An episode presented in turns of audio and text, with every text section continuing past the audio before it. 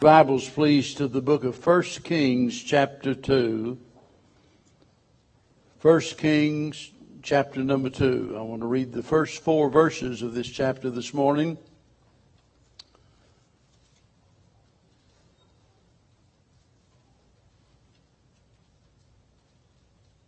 Now, the days of David drew nigh that he should die, and he charged Solomon his son, saying, I go the way of all of the earth. Be thou strong, therefore, and show thyself a man, and keep the charge of the Lord thy God to walk in his ways, to keep his statutes and his commandments and his judgments and his testimonies, as it is written in the law of Moses, that thou mayest prosper in all that thou doest, and whithersoever thou turnest thyself that the Lord may continue his word which he spake concerning me, saying, If thy children take heed to their way to walk before me in truth, with all of their heart and with all of their soul, there shall not fail thee, said he, a man on the throne of Israel.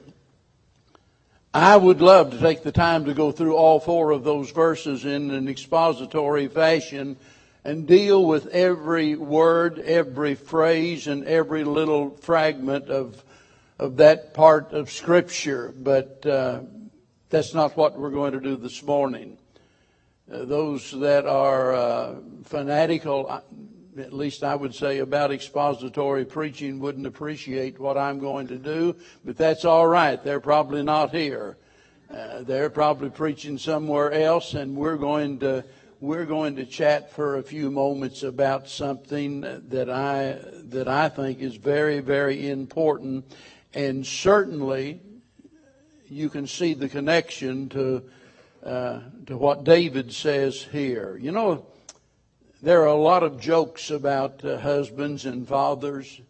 Uh, certainly since the days of Archie Bunker and everybody liked the Archie Bunker show. It was funny as it could be, but uh, but man, oh man, I mean, they did a number on us fathers. They made us all look like a bunch of blooming idiots. And there are a lot of jokes about uh, about fathers and husbands. It's kind of like the one fellow was boasting to his wife. He's you know, he'd been working out a little bit and feeling good about himself, and he came in all hot and sweaty. He said, I have the body of a Greek god. And she looked at him. She said, I thought Buddha was Chinese. And uh, so, you know, they don't always cooperate with you. You know, you get yourself in trouble. The other, another, another husband's talking. He's bragging about having a photographic memory, you know. And uh, so she went in, got her purse, and pulled out a five dollar bill and said, "said Here, go buy some new film."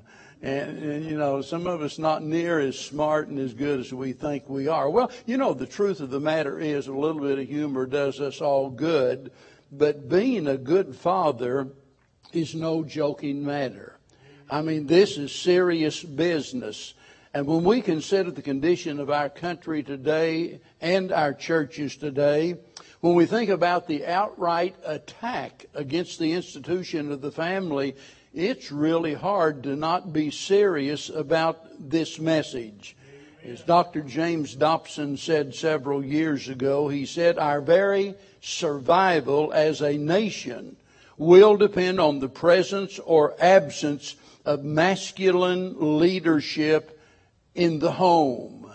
And that's what I'm preaching about this morning. The title of the message is simply manliness. And as Dr. Dobson said, he believes the future of our nation depends upon the masculine leadership in the home. J.G. Uh, Holland wrote years ago, God give us men. The time demands strong minds, great hearts, true faith, and ready hands. And it's still that way today. I want you to try to put yourself there in David's sandals as you as we read this morning, and uh, I, I don't know all of the details of how the situation might have played out. He might have said, you know, son, come to my bedside. you know, I, I'm, I'm too feeble to come and to see you. I don't know the details of that, but I know when somebody knows that they're speaking, uh, they're speaking some of their last words, they weigh everyone very carefully. He didn't say to Solomon, "Hey, let, did you hear that joke about the, you know?" Uh, no, there's no time for jokes now. He's about ready to die. And he is trying to not only impart some wisdom, but to, to give a challenge to his son to do what is right. He said in verse number two, I go the way of all of the earth. Now notice, be thou strong, therefore, and show thyself a man. Well, that was important to David, but let me tell you, that's important to God. Show thyself a man. That's what manliness is all about. In fact, whenever you read over there in 1 Corinthians chapter 6, and God is warning us there about being effeminate. In fact, he says that's an evidence that a person's really not saved. It is a sin in the sight of God to be effeminate. If you're a male, you ought to be a man. And so we're going to talk about that this morning. God demands a distinction in the sexes. Manliness is important to God. It ought to be important to us. But first of all, we must define what manliness is. And how, how do you define manliness? And this is where we really go astray. Most people don't have a clue as to what makes a real man. And I doubt that we'll ever figure out exactly whether it's altogether nurture or, or nature. Both of them play a part, by the way. We'll never understand, you know, if somebody says, well, it's just in my genes, you know, that I have a propensity to be this way or to be that way or, or whatever. And, and there's no doubt about it. Your heritage does play a part uh, in who you are. But so does nurture. And make no mistake about it, we are all influenced by the example, for good or bad, of those that have gone before. It's like the old saying, you know, like father, like son, there's a lot of truth in that statement. This morning I was getting ready for church and and I went in and I getting my my tie chain out and I happened to look in the jewelry box and uh, there was my dad's old ring. That's the only ring I can ever remember my daddy ever wearing. It's broke at the bottom, sterling silver ring, turquoise in it. He didn't wear it all of the time. And I thought, you know, I, am going to wear that ring today. And uh, my dad meant a, a, a, lot to me. He, uh, he was a good man in a lot of ways. He was honest. He was hardworking. Uh, but he failed in a lot of ways. All the time, me growing up, Dad wasn't a Christian. He didn't attend church, wasn't interested in church, or anything like that. And so he had his failures, and and uh, I can attribute a lot of that to the way he was raised. He had a lot rougher than I did. His daddy died whenever he was in eighth grade, and he had to drop out of school. Grandma couldn't take care of all of the kids, so dad, being next to the oldest, was farmed out to a farmer. And by that, I mean he went and lived with the farmer. He worked all day, every day in the fields, and all he got was room and board. That was it. Grandma couldn't even feed him. He was raised that way and lived that way until he was old enough then finally to get a job working uh, in the timber back down in Ava, Missouri, in that area there, cutting timber, making barrel staves. And Dad had it rough growing up.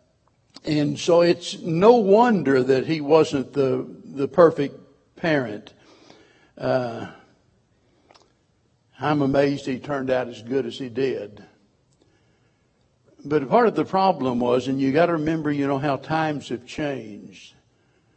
I mean, since I was a boy, things are a lot different today than they were back then. And we're all affected by our childhood. Uh, whenever I was a boy, you, you were taught real men don't cry. I, I never saw my dad cry until I was, uh, until after I was saved. I never saw a tear in his eye. Never. And then only because my mother had had a total nervous breakdown, and I remember seeing Dad for the first time cry when we had to put her in the hospital.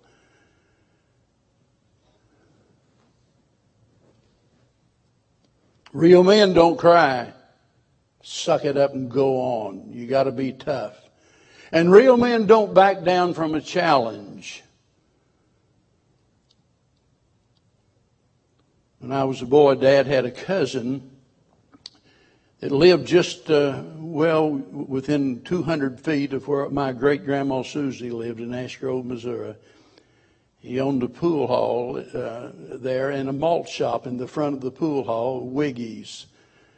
And uh, he was an ex-Marine. Of course, the Marines tell me there are no ex-Marines. You're a Marine for life. And is that true, Brother Ray? Amen. Amen.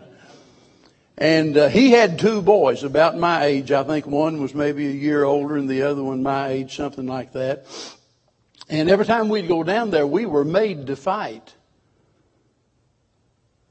Now, if you knew my dad, you'd know this was really out of character for him to provoke something like that. But they seemed to take delight in get out there and fight. And you didn't dare cry. So, so, you know, I, I grew up with this mentality that in order to be a man, I've, I've got to be tough and not cry and not back down from any challenges. So by the time that I had gone through the sixth grade at York School and was getting ready to go to junior high, I'd thought every kid in that school except the ones that could outrun me or the ones that wouldn't fight me because we had a pecking order and there was a fight on the playground every day either during school or after school. When you went to school, you was going to come home having been in a fight. That's just the way it was. I'll never forget the first day I went to junior high school. Well, I hadn't quite got there yet. I just got on the school ground. It was another hundred yards or so on up to the, to the school itself. And there were a group of kids there and one of them lives, was just two houses down from where I lived, and he had been, he had been telling them about his tough neighbor kid or something. Because when I got there, I, all, I didn't even know these guys, and I was challenged. And they were at least one year older, and back then junior high went up through the ninth grade. So to make it look better on me, I'll say they were in the ninth grade and I was entering the seventh. They, isn't it amazing the tricks your mind plays? They might have been sixth graders. I don't know, but no, really. And so one of them challenged me to a fight. Well, I thought you don't back down. I got out there and he was just knocking the snot out of me. I, would never met a kid like this back there at, at York School. I didn't have any trouble with those kids back there except Cecil Vaughn and we kind of tied, you know, but and and all of a sudden uh, the tears come to my eyes and old Kenny that idiot I wish I knew where he was. Today he's the, he's the next door neighbors bragging about how tough I was. He said he said oh he's, he's starting to cry. You better look out now. You're in trouble. And there's some other kid over standing there laughing. And I said what uh, what you you think you can do any better? You want some of it? And he come out there and he beat the snot out of me the first day in junior high school, I got beat up twice before I even got in the door. That'll take the fun out of school.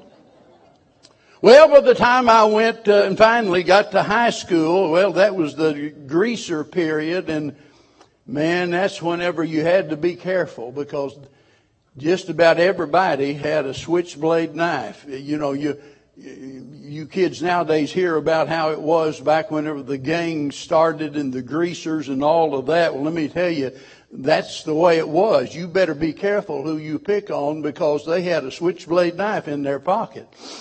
But there we stood down what was known as Nicotine Alley.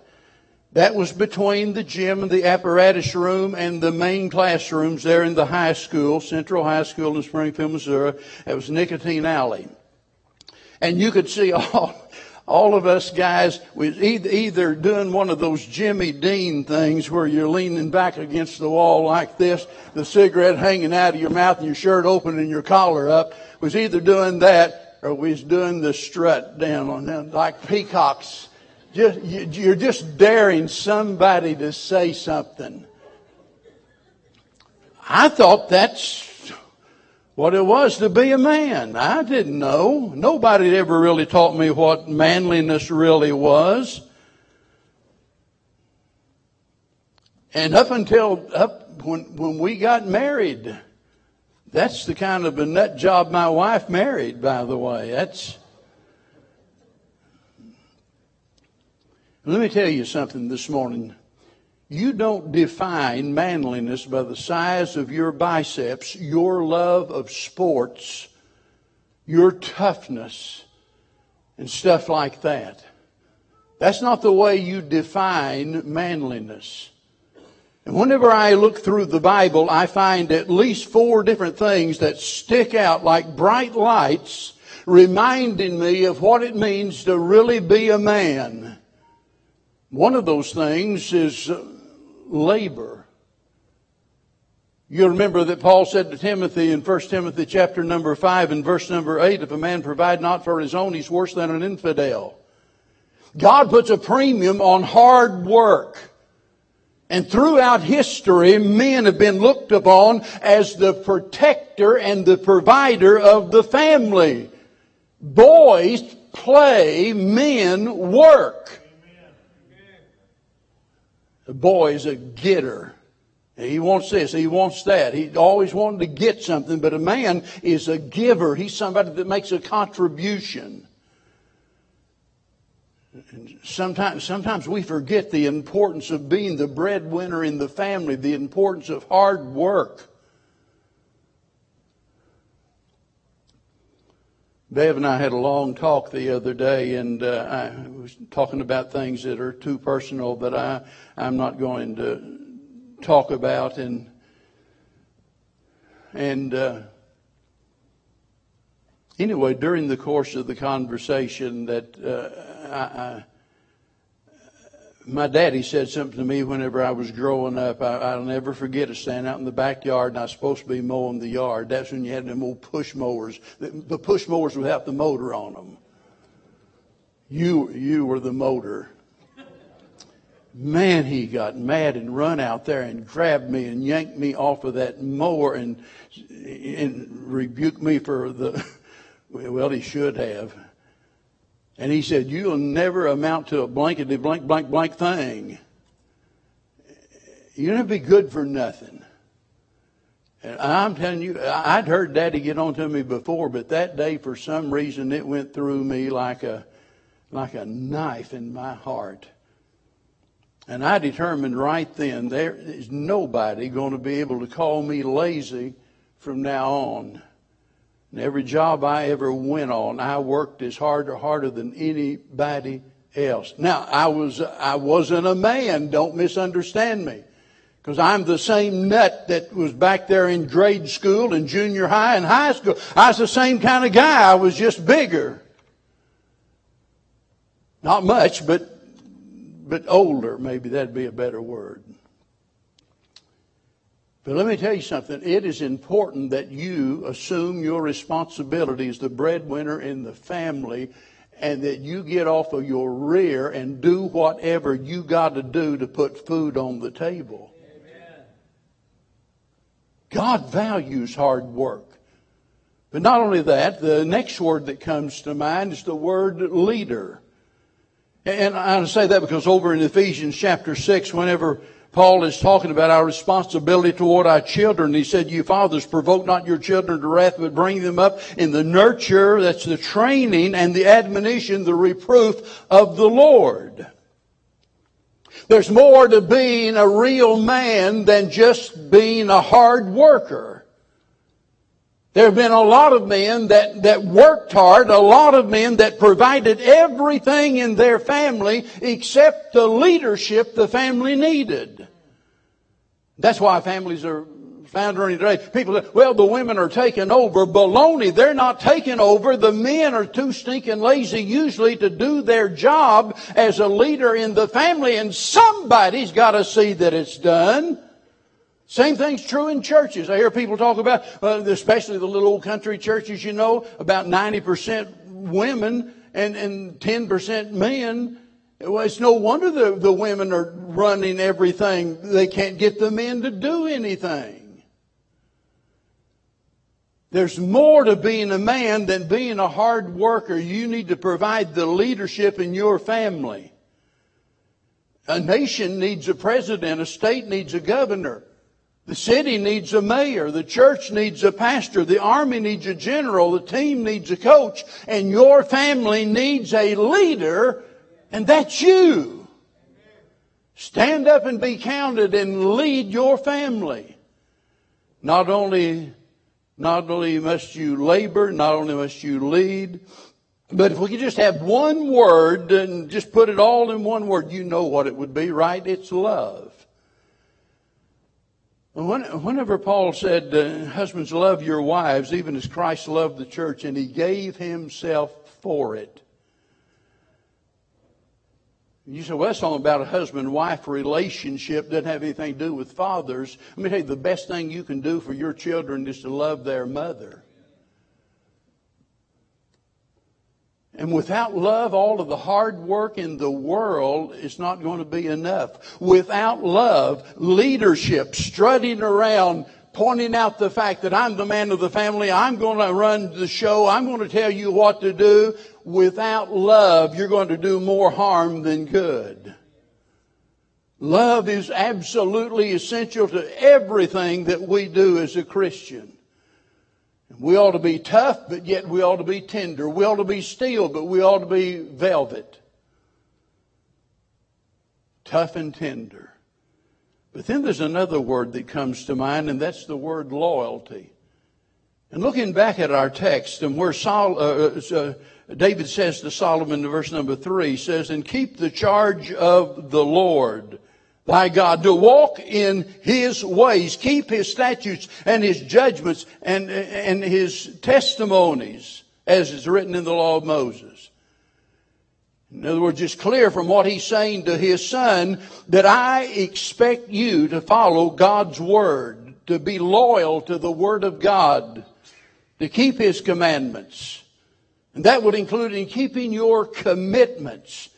Remember a time whenever people used to say a man's word is his bond. In other words, whatever he said, you could trust it, you could depend on it. Well, sadly, a lot of folks have destroyed their credibility because of their unfaithfulness. You can't depend on them to do half of what they say. I don't know how better to describe manliness but than by the use of those four words and putting those words together, melding them together in one. That's what manliness is all about. Now let me, let me say something else about manliness, and that is that manliness ought to be desired. Men are made, not born. You might have been born a male, but nothing in this world can make you a man except your desire to be a man. And, and sad, sadly, it seems like it seems like with a lot of folks, they don't care about becoming a man. They're kind of content to being whatever they turn out to be. Uh, let me tell you three reasons why every boy should desire to be a man. Number one, that's what God wants you to be.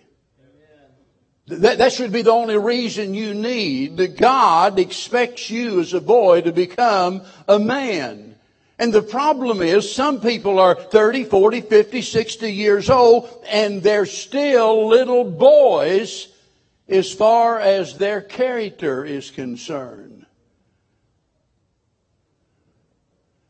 That's what's tearing America apart. That's what's hindering our churches and ruining our families. God wants you to be a man. Secondly, that's what other people need for you to be. Did you notice verse number four of our text?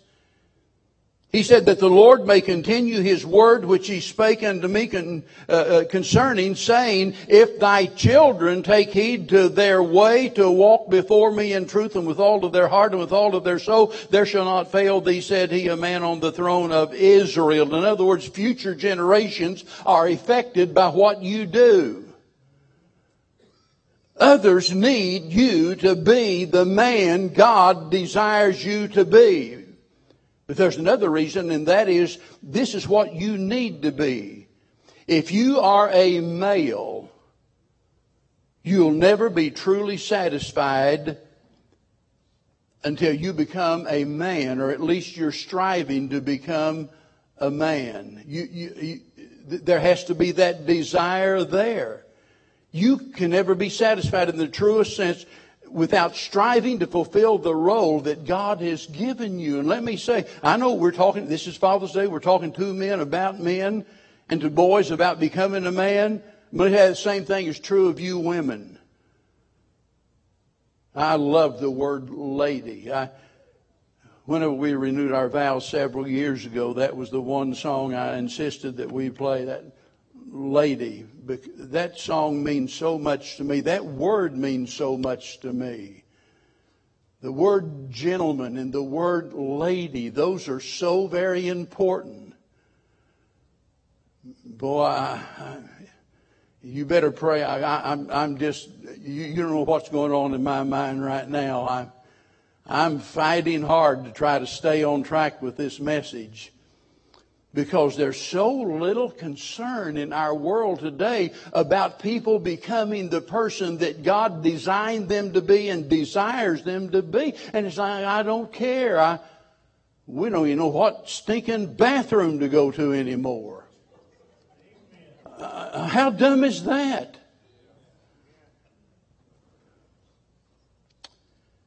But let me tell you, there's something else about manliness we need to think about. Not only must it be desired and defined, it needs to be developed because you don't become a man by desire alone. My daddy was five foot eight, strong as he could be. His his arms, he had those kind of muscles that he was ripped man, I wanted to be like daddy. But my bill was like the Loveland side of the family, kind of on the pudgy side. And, but one thing about it is it didn't take me long to get up as tall as daddy. But I wanted to be six foot tall like Uncle Irvin. And boy, you don't know how many times I measured myself in there on that, on, at the door. You know, you, we joke about that. That was true. I'd get in there and, and mark that spot and measure, see how tall I. I, I, I just, I, I've got to, I got to get to be six foot tall. Finally, I did. You know what? that didn't make me any more of a man than the man in the moon. Becoming a man is something that has to be developed. It's a process. There are things to be learned. There are things that have to be experienced before you develop into a man. It, it, it's just that way. I mean, my land, if desire alone, if that was all that was needed, I'd have been Superman. You don't know how many times I tried to get off the ground and I couldn't. I'd run and I'd jump off of a ditch or something and put my arms out and it never did work. Mom used to say, no wonder Harold David's got flat feet. He's jumped off of every house and building in the whole neighborhood. And I had. I, anything I could climb up on, I jumped out of. You know what? I never did fly. I always hit the ground. Desire alone's not going to make you a man. It's going to take time, number one. You're not going to just wake up one morning and discover, wow, I've become a man. I mean, I'm not just physically, but I am a man. I am, I am now spiritually, mentally, all mature. I've become a man. Doesn't work that way. It takes time. Not only does it take time, it requires learning. Let me make it really simple here. Everything you need to know about being a man's right here in this book. It's all right here. It requires learning because God tells us exactly what He expects. But it takes more than that, more than learning, more than time. It requires surrender to God. You'll never become the person that you want to be in your own strength. Only God is able to bring about that transformation. He alone can do that. But it requires surrender on your part. That's where the rubber meets the road and that gets right down to where we live. And this is where the problem is so many times. We want to be respected as a man, but we don't want to do the hard work that is involved in being a man, and we don't want to surrender our life to God and give up our rights and do the right thing. We want to keep living like that little boy, getting and doing things that we want to do. And it doesn't work that way. I didn't even start to become a man until after I got saved. And let me tell you this, and I'm through. It should never end. To become the man that you want to be, you need to grow, continue to grow throughout your lifetime. There's no stopping place when it comes to spiritual maturity. We ought to grow until we die. You, have heard me say so many times that my definition of backsliding is when we cease to grow in the grace and the knowledge of the Lord Jesus Christ. When you reach that point, you might be the smartest person in this building, the most generous person in this building. You might be able to stand up and quote the entirety of the Bible, but the second you stop growing, you are in a backslidden condition because there's always room for growth. Because none of us are just like Jesus yet, are we? So we got a lot of room for improvement, and we ought to keep growing. Now, I know this is Father's Day. I know I've been speaking mainly about men and boys. I've been speaking to everyone, but I want you to know that what I've just said here about becoming the person that God wants you to be applies to every single person in this room. That'll be the desire of your heart. I want to be the person God wants me to be, man or woman, boy or girl. I want to be the person God wants me to be. And let me tell you, until you surrender yourself to God's control, you are out of control. You better think about that. Because you might not be in the bar room, you might not be doing this, might not be doing that and committing those sins. But when you get out of control, you never know how far it might go. You start down the highway 70 mile an hour and you lose control of your car. You're out of control. You don't know whether you're going to roll it one time or 10 times. You don't know what's going to happen. You can't afford to live your life out of control. And the only way to be into control is to give control over to the Lord. And that's what Paul was talking about when he said, Be ye filled with the Spirit. Because it's through His transforming power, only through His power, that we're able to become the person God wants us to be. It starts with receiving Christ as our Lord and Savior. But it continues on with us day by day by day, yielding ourselves over to His control. Not my will, but thine be done. Let us stand. Father in heaven, how we thank you, Lord, for those true, real men. Those that we have known during our lifetime, those that have stood before us as an example, those that have made their contribution to this world and gone on to their reward. And we thank you for, for what they've done.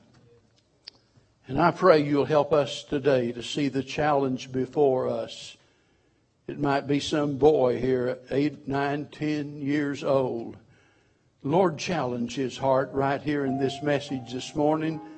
I pray you'll remind him of it day after day after day, that he'll not forget the things that we've said, and that it'll be the desire of his heart, not necessarily to play in the Super Bowl or to make the major leagues or to become a millionaire, but the great desire of his heart will be to be a man the kind of man the world needs.